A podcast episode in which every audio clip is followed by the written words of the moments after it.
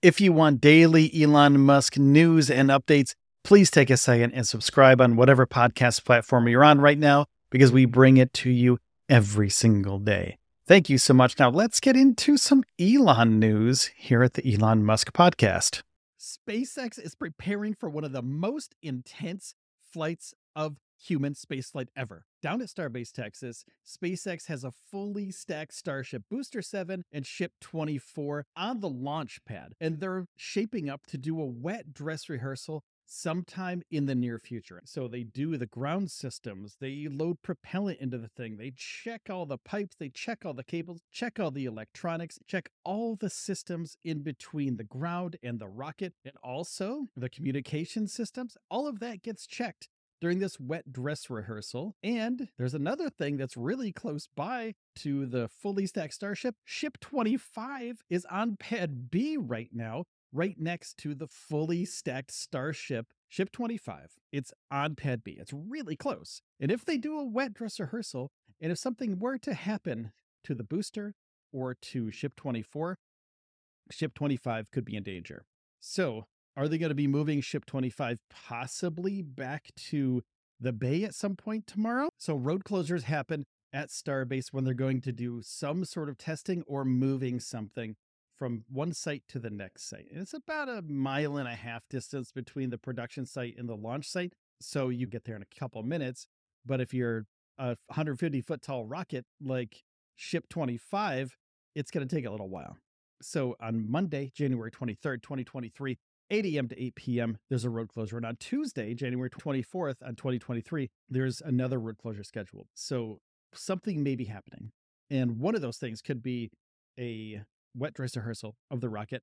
And also, there could be the movement of Ship 25 before the wet dress rehearsal starts. So they may move Ship 25 out of that pad, off pad B, and back to the bay. And they removed it from the bay because they needed to put another starship in there in the bay to dismantle it.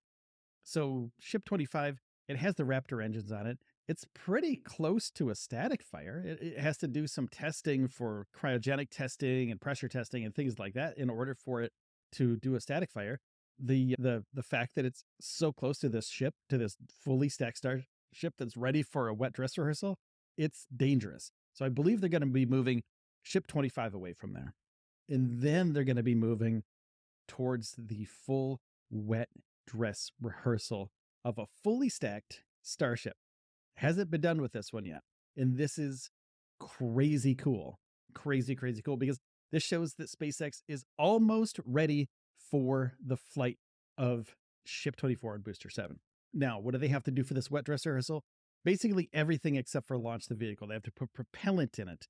They have to test the ground systems. And all the ground systems means every line that fuels the booster in the ship and also the tower. They're going to be testing the tower as well. All the tanking, all the detanking, they're testing all of that before the actual launch. So, what's going to happen after the wet dress rehearsal? We're going to kind of jump around here a little bit. They're going to be moving Ship 24 off the top of Booster 7. And if anything were to happen during this wet dress rehearsal, they're going to have to move either the ship or the booster back to one of those bays in order to fix it. You know, during the wet dress rehearsal of the SLS, we've seen it numerous times. They had to move the ship from the launch site back to the high bay. You know, there are there are a thousand breaking points between the ground area, the ground systems, and the ship. And I'm just going to be realistic with you here because I love the idea that this goes perfect the first time. And I we have to think logically here. There are so many failure points in between the ground systems in the ship. Their continuing testing shows that this is almost ready to launch, right? And if anything goes wrong with the booster, anything goes wrong with the ship, they have to dismantle it and they have to take the booster or the ship back to the bay and say, is this worth fixing? Or should we move on to another booster and to another ship? Because ship 25 is right there, you know, and the next booster's ready. It's it's all ready to go. I mean, they have the the Raptor 2s on the booster right now. And if something were to happen, it's like ah, we can't really do anything with this booster anymore. We realized this isn't going to be the one. they can stand down. They don't have to launch this. There's no there's no law saying SpaceX has to launch this booster. They could, even though we don't want it to, they could take this booster and move it back to the bay and say, yeah, this is a catastrophic failure. We have to move on from this. But if everything goes well, think about that. If everything goes well, SpaceX will soon be launching the Starship for the first orbital flight test. They have to remove the ship, Ship 24, before they do that, and they're going to do a static fire of the booster. Now, there's other things in the path of the flight that may get in the way, and these are kind of speculation at this point. But I want to tell you about them because it's, if it's not happening for this flight, it may happen for flight two, in that they're building a deluge system down there.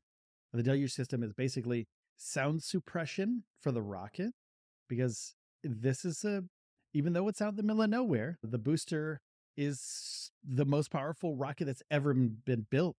And the blast from this rocket could shatter windows, could hurt people, you know, could hurt things, uh, you know, material things, vehicles, etc., miles and miles away. And the suppression system, the deluge system, could mitigate that to some point right? And they're moving these tanks from from Florida over to Boca Chica right now. They're on a barge right now, and they're moving them over to Boca Chica, where Starbase is. And those tanks will be, hopefully, partially, possibly all of them, could be for a deluge system that shoots water under the booster as it ignites, and all of the force that's going down creates energy which ripples the air basically and shoots sound everywhere. But the water shoots towards that sound all around it and kind of mitigates those those those vibrations basically. And also, they have to think about the orbital launch mount. It's going to vibrate like crazy and this water is going to stop it from vibrating because if they don't stop this thing from vibrating from those 33 engines, something catastrophic could go wrong with the ground systems. And if something goes wrong with the ground systems, that's hard to replace. Building a rocket, even though it's one of the most incredible feats that humans can do, building a gigantic rocket like this is insanely difficult. The ground systems can't be replaced as quickly as a rocket. So think about that for a second. Would they launch this rocket knowing that there could be some damage from these 33 boosters and set them back six months to repair this orbital launch mount? Or would they just bring in some water? I mean, what's the logical what's the logical explanation in your head? Would they just go, okay, let's just whatever, just fly it? Or would they go, you know what? This is a really important mission because in a couple years, NASA is going to depend on this rocket and they're going to depend on this system, including the orbital launch mount all the electronics, all the pipes, everything on the ground that's built to blast this rocket into orbit and to the moon. NASA and people are depending on this to work perfectly every single time.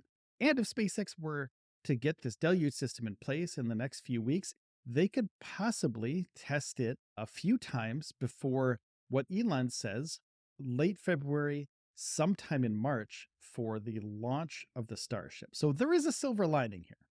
You know, even though it may stop the launch from happening in the meantime, you know, in the time that we're here right now for the next few weeks, we do want to see it launch, of course, like as soon as possible. I think that'll be amazing, but also do it right. You know, I don't think Elon has ever done anything that's sort of half hearted, you know, like if you're going to do it, do it right. And Gwynne Shotwell is in charge of this stuff now. So Gwynne Shotwell, in charge of Starbase, in charge of Starship. So there's no reason why they wouldn't just hold off a little bit and do it properly. And here's one of the things that I want to show you as well. And for anybody that's listening right now, there's a TFR in place for January 23rd and January 24th. And the TFR is the really important part because this is a no fly zone, no fly zone around Starbase. So basically, anything up to 14,000 feet from the surface up to 14,000 feet. And this means that they are thinking about things that could go wrong. So if you load propellant into this gigantic rocket, the most propellant that's ever been loaded into any rocket ever, basically the biggest rocket ever, needs the most fuel ever. And anything goes wrong. If there's any sort of ignition that's not supposed to happen, they need to make sure that people are safe. Planes that are flying overhead are safe. People, you know, planes that are flying near it are safe because there's a there's a keep out zone around it as well, not just up. So anything that's thirty thousand feet up, you know, that should be fine. But you know, low flying aircraft up to fourteen thousand feet, you know, those those would be damaged. So anything around there is cut off from the rest of you know from from the whole area down there so you can't fly over it so that was an important one and spacex just recently on twitter it was january 12th i believe january 12th they said um, teams are stepping into a series of tests prior to starship's first flight tests in the weeks ahead including full stack wet dress rehearsals and hold down firing of booster 7's 33 raptors so they are ready for this in the weeks ahead. Full stack wet dress rehearsals. So this could be numerous wet dress rehearsals and hold down firing of Booster 7's 33 Raptor. Could they be doing a few wet dress rehearsals just to make sure that everything's okay? Series of tests prior to Starship's first flight test in the weeks ahead. So they think SpaceX actually put this out on their Twitter tests prior to Starship's first flight tests in the weeks ahead. Could they mean a few weeks or could they mean 8 to 12, 16, 20 weeks? That's weeks ahead. Also, we got to remember, like I was saying before, if there's a leak, if there's something that goes wrong during this wet dress rehearsal, something could stop them from doing this and they could take some time. They may even take a week, maybe two weeks to fix a leak. And then they're going to have to do a whole series of tests again to make sure that the leak is fixed. So they could do a small a small leak test instead of doing a full wet dress rehearsal depending on where this leak is. And I'm just being pragmatic here. You know, I'm not I'm not here to be at somebody's downer or anything like that. I'm here to to, you know, bring you up to speed with what's going on down there, but also we have to be very logical about this because this is rocket science and this is very dangerous and this could have consequences that could last for years. So you have to think about those things. If there's some sort of leak, if there's some some faulty something, could be a pipe, could be a rivet, could be anything, could be a wire, could be electric, could be anything. SpaceX has to mitigate that for the launch. They have to stop that in its, you know, in the place and they have to fix it wherever it is. If it's a ground system, they fix it on the ground. If it's in the rocket or the or the booster, they take it back to the bay and they fix it, or they could possibly fix it there on the pad, depending on how major or minor the uh, the damage is to the thing.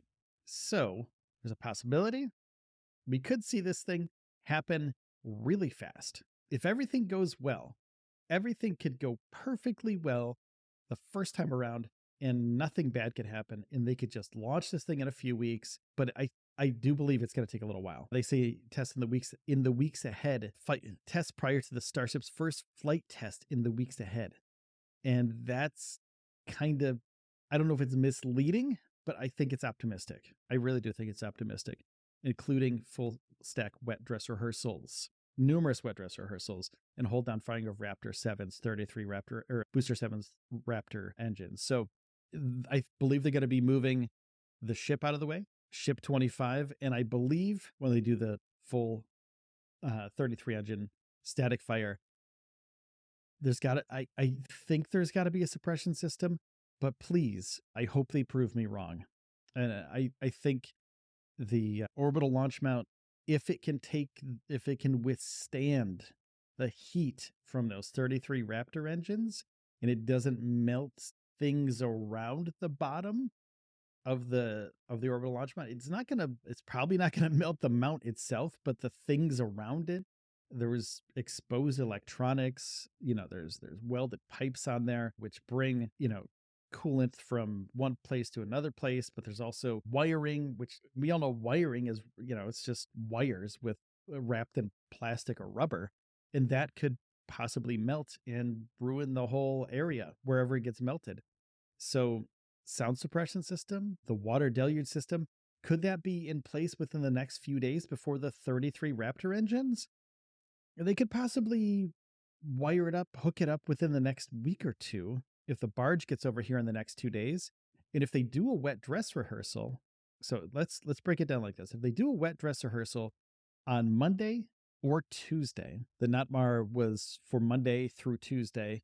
So if they do that, if they do the wet dress rehearsal Monday, they take that data, they crunch down the data for a few days, and during that time, a barge comes in with all these tanks with a deluge. They could possibly set up a deluge system.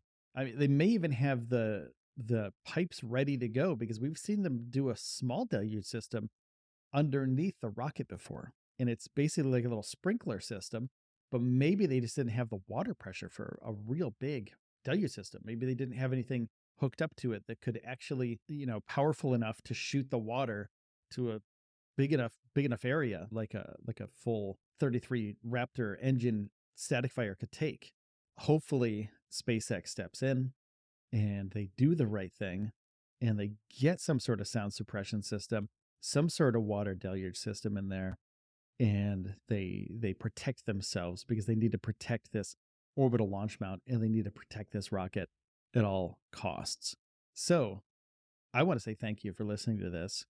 And thank you very much for being part of the show. And if you like this show, please take a second and subscribe to it because it really does help a lot. And if you're on YouTube, thank you very much for watching. Please leave a comment down below and tell me what you think. This is, I'm recording this very late at night and I'm kind of rambly because I'm really tired. So this is one of those rambly ones that I love to do and I love that you're here with me. So thank you so much for all of your support throughout the time that I've been here. February 14th, four years. Four years will be, we've been on YouTube for four years. So that's our YouTube anniversary. So thank you so much for subscribing on whatever podcast platform. If you're just listening, a podcast platform, whatever you're on, please hit the subscribe button. It helps out the show tremendously. So thank you so much. Appreciate you. And I'll see you next time. Bye bye.